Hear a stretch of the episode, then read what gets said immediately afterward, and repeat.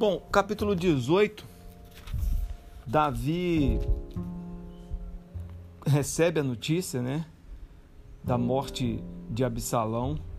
A grande verdade, é, a vitória do exército de Davi veio no 17, mas a concretização vem no capítulo 18, né?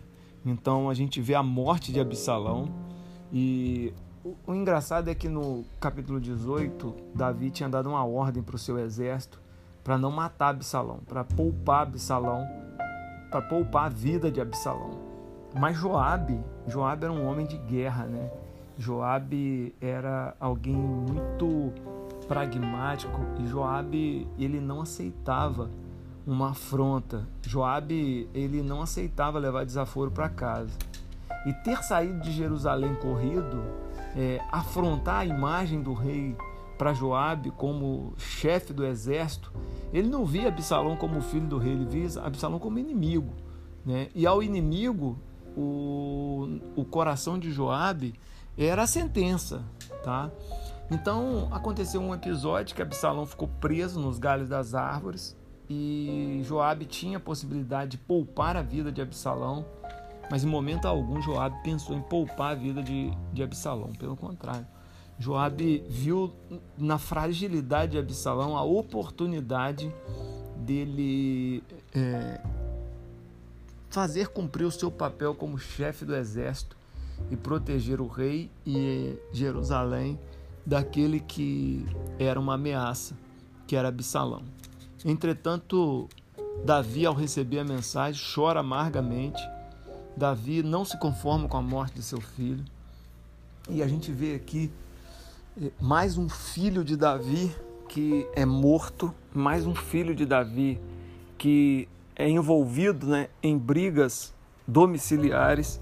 E mais uma vez a gente percebe que o sucesso fora de casa não necessariamente reflete o sucesso dentro de casa.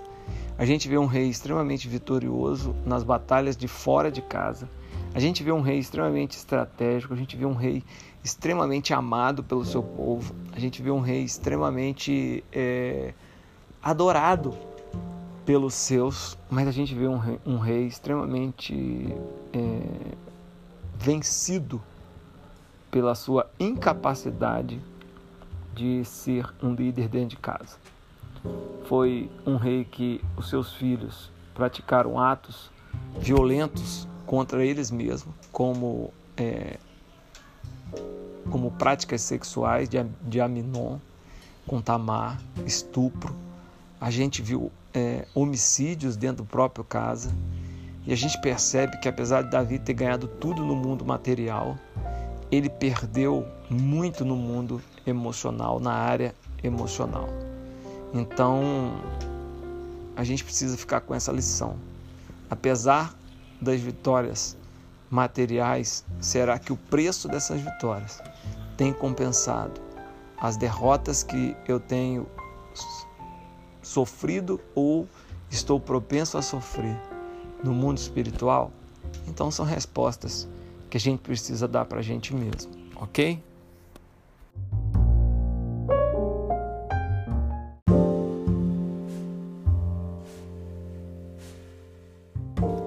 Pessoal, chegamos então aí ao capítulo 19. É, Joabe viu Davi triste, né? Por ter vencido. E aí Joabe não entende e ele vai de encontro a Davi com pressa, né? Com, com braveza e diz: Ué, não te entendo. A gente vence e você fica bravo, fica chateado. É, que vitória foi essa? Talvez Joabe não entendesse que é, existem vitórias que são derrotas, né? Existem vitórias que a gente se furta de comemorar porque realmente não tem o que comemorar. Né?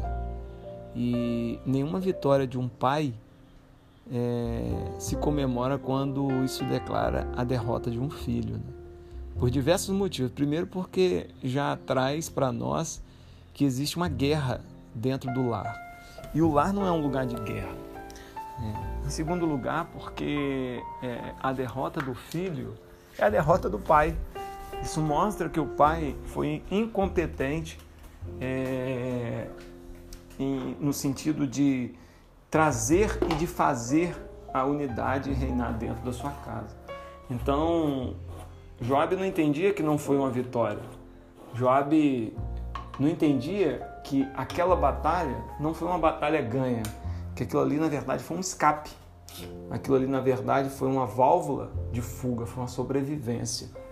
E é, a sobrevivência, ela não necessariamente ela significa que foi uma vitória. Então Joabe não conseguia entender isso daí. Como Joabe era um homem de guerra e Joabe vivia do sim, sim, não, não, né?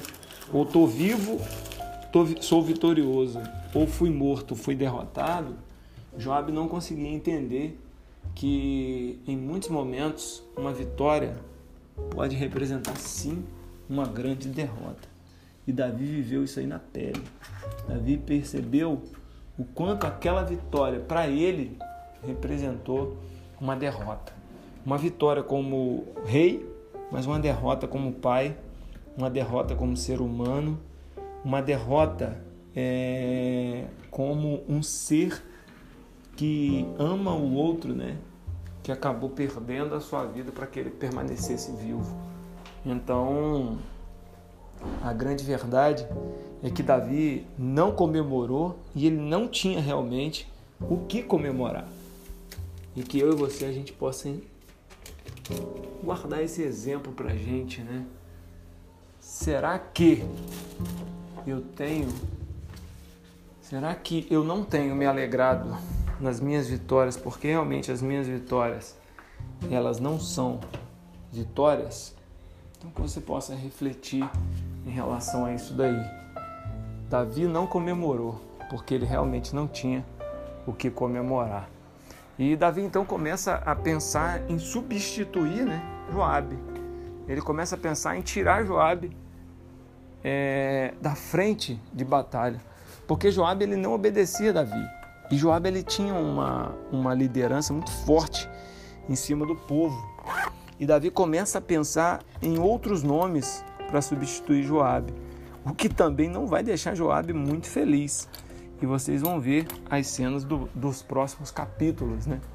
O que, que Joabe faz quando percebe que Davi queria substituí-lo. Então que a gente possa perceber que nem sempre as vitórias é, no mundo material devem ser comemoradas, porque existem muitas vitórias que elas significam apenas sobrevivência e não realmente uma vitória em si. Tá bom? Deus te abençoe.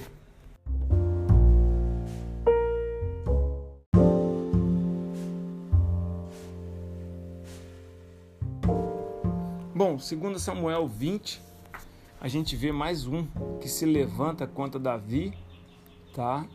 É, e a gente vê que Seba, versículo 1 diz: Então se achou ali por acaso um homem de Belial, cujo nome era Seba. Belial quer dizer homem que tem um espírito que não é de Deus, tá?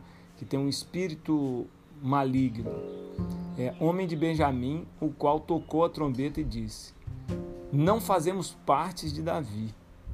Né? Então ele criou uma, uma, um movimento contra Davi. E Davi ele vinha já fragilizado do levante de Absalão, e agora mais um se levanta contra ele. E Davi sabia que se ele não agisse muito rápido, ele ia se perder, tá? Ele ia se perder, porque para o povo já tinha sido para ele uma guerra extremamente dolorosa lutar contra Absalão e ver a fragilidade do rei quando ele é perseguido por Absalão. E agora uma outra pessoa se levanta contra o próprio rei, tá? E o rei precisava dar uma resposta para que ele é, não perdesse a ponta da corda. E aí ele chama a massa. A massa era a pessoa que Davi estava preparando para substituir Joabe. E aqui a gente vai ver o caráter complicado que tinha Joabe. Apesar de Joabe ser um cão de guarda, apesar de Joabe ser um homem extremamente é, leal a Davi, ele era uma pessoa extremamente violenta e ele não media os, os meios para chegar aos fins. E no meio dessa batalha, não foi Joabe que Deus chamou para debelar essa situação, né? É, foi ele chamou Amasa e ele disse o seguinte: Disse o rei Amasa: Convoca-me para dentro de três dias os homens de Judá e apressa-te daqui. Partiu Amasa para convocar os homens. Então disse Davi a Abissai: Mais mal agora nos fará Seba, filho de Bacri, do que Absalão. Então Davi tinha essa noção que se não agisse rápido, né, as coisas poderiam não dar certo. Agora olha só, olha o versículo 8. Chegando eles, pois a pedra grande que estava junto a Gibeão, a massa veio perante eles. Trazia Joabe vestes militares e sobre ele um cinto no qual é, estava preso aos seus lombos.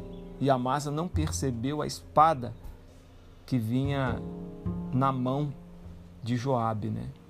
E disse Joabe a Amasa: Vais bem, meu irmão? Olha como ele era traiçoeiro, né? E com a mão direita pegou-lhe a barba para o beijar.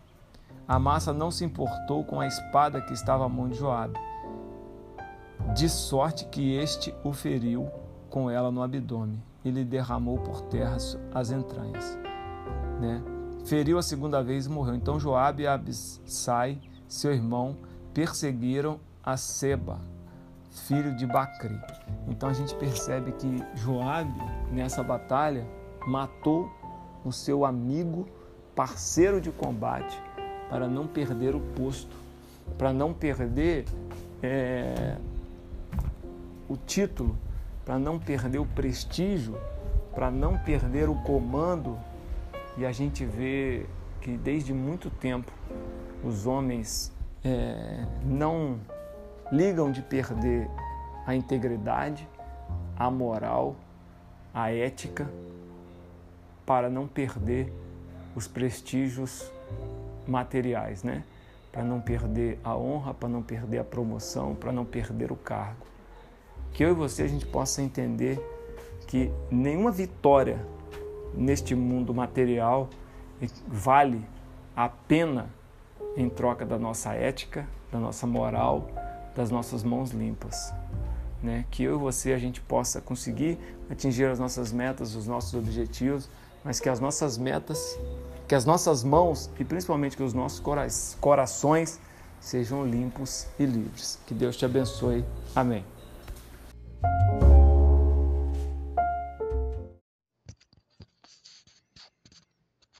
Olá, meus amigos. Vamos aí dando a nossa sequência aí de leitura diária. Hoje nos capítulos 13, 14 e 15 do livro de Jeremias. Aqui, nesse capítulo 13, apresenta alguns simbolismos muito interessantes e muito importantes.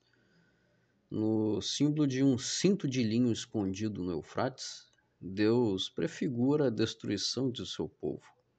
Não era o que Deus queria fazer, mas isso aconteceria em função da infidelidade das pessoas para com ele. De acordo com a parábola, a parábola dos jarros cheios de vinho, Deus prediz a embriaguez deles na miséria, que os levaria à destruição. A esta altura, o apelo de Deus é: por favor, não sejam orgulhosos, porque o orgulho precede a ruína. Sabe que as pessoas parecem desconcertadas com tudo que está acontecendo. Então perguntam: por que isso está acontecendo conosco? A resposta de Deus é: os pecados e as abominações de vocês são a causa do juízo. Diante desse quadro desolador, a expectativa de Deus é descrita no último verso do capítulo, quando quando você vai se purificar. Amigos, muitas coisas ruins nos acontecem porque nós vivemos uma vida de, é, distante das orientações de Deus. Viver longe de Deus traz a certeza de resultados negativos, mas viver perto de Deus traz a certeza de resultados altamente positivos. Então, hoje, viva perto do nosso Deus. O tema de Jeremias, capítulo 14, aparece logo no primeiro versículo. Né? A palavra do Senhor que veio a Jeremias a respeito da grande seca. Jeremias estava comunicando ao povo que, devido à rebelião a desobediência da nação, o resultado seria uma seca em todo o país. E qual o resultado da seca? Versos 4 a 6. Por não ter havido chuva sobre a terra, esta se acha deprimida, e por isso os lavradores, decepcionados, cobrem a cabeça. O resultado foi péssimo, foi muito ruim. E diante da situação terrível, o profeta intercede diante de Deus. A primeira petição está no verso 7. Posto que as nossas maldades testificam contra nós, ó Senhor, age por amor do teu nome, porque as nossas rebeldias se multiplicaram contra ti, e contra ti pecamos. E qual foi a resposta de Deus? Está aqui no verso 11. Disse-me ainda o Senhor: Não rogues por este povo para o bem dele. Mas o profeta insiste numa segunda petição, lá no verso 13. Ah, Senhor Deus, eis que os profetas lhes dizem: Não vereis espada, nem tereis fome, mas vos darei verdadeira paz neste lugar. O que Deus responde está aqui no verso 15. Assim diz o Senhor acerca dos profetas que, profetizando em meu nome, sem que eu os tenha mandado, dizem que nem espada nem fome haverá nessa terra. A espada e a fome serão consumidos esses profetas. A situação do povo é ruim. E qual a razão disso? O povo estava distante de Deus. Em Jeremias 14, nós aprendemos uma importante e necessária lição, que é a seguinte: nosso, eh, nossos pecados trazem sérias consequências para nós, mas mesmo assim, Deus, em seu grande amor, nunca nos rejeita. Então, aproveita esse dia de hoje para orar a Deus, para se aproximar dele e para receber a sua oferta de salvação. Capítulo 15 começa dizendo que a intercessão de Moisés e Samuel não mudaria o que Deus já havia determinado o destino de Judá estava totalmente selado. E por que, que Deus havia rejeitado o povo de Judá? A resposta está aqui no verso 6. Tu me rejeitastes, diz o Senhor. Voltaste para trás, por isso levantarei a mão contra ti e te destruirei. Estou cansado de ter compaixão. Sabe, amigo, Deus nunca toma iniciativa de se afastar de nós. Nós é que nos afastamos dele. Diante desse quadro triste, profeta Jeremias entra em desespero, admitindo que o peso do ministério pastoral é demasiado para ele. No verso 10, no verso 10 está escrito: Ai de mim, entretanto, Deus não o deixaria sozinho. No verso 11, eu te fortalecerei. E qual é a resposta do profeta? Ele honra o chamado de Deus é, que Deus lhe fizera, né? verso 16: Achadas as tuas palavras, logo as comi. Deus quer que nós é, renovemos o nosso compromisso e a nossa entrega a Ele. Deus quer que continuemos representando bem o seu nome diante das pessoas. Você está disposto a fazer isso? Que Deus abençoe você nesse desafio e nessa missão. Um forte abraço.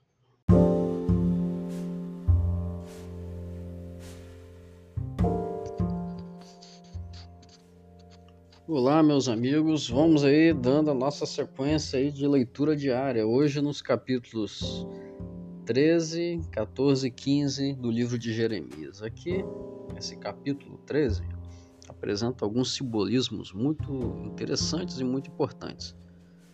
No símbolo de um cinto de linho escondido no Eufrates, Deus prefigura a destruição de seu povo. Não era o que Deus queria fazer, mas isso aconteceria em função da infidelidade das pessoas para com ele. De acordo com a parábola, dos jarros cheios de vinho, Deus prediz a embriaguez deles na miséria, que os levaria à destruição. A esta altura, o apelo de Deus é: por favor, não sejam orgulhosos, porque o orgulho precede a ruína. Sabe que as pessoas parecem desconcertadas com tudo que está acontecendo. Então perguntam: por que isso está acontecendo conosco? A resposta de Deus é: os pecados e as abominações de vocês são a causa do juízo. Diante desse quadro desolador, a expectativa de Deus é descrita no último verso do capítulo, quando quando você vai se purificar. Amigos, muitas coisas ruins nos acontecem porque nós vivemos uma vida de, é, distante das orientações de Deus. Viver longe de Deus traz a certeza de resultados negativos, mas viver perto de Deus traz a certeza de resultados altamente positivos. Então hoje, viva perto do nosso Deus. O tema de Jeremias, capítulo 14, aparece logo no primeiro versículo. Né? A palavra do Senhor que veio a Jeremias a respeito da grande seca. Jeremias estava comunicando ao povo que, devido à rebelião, à desobediência da nação, o resultado seria uma seca em todo o país.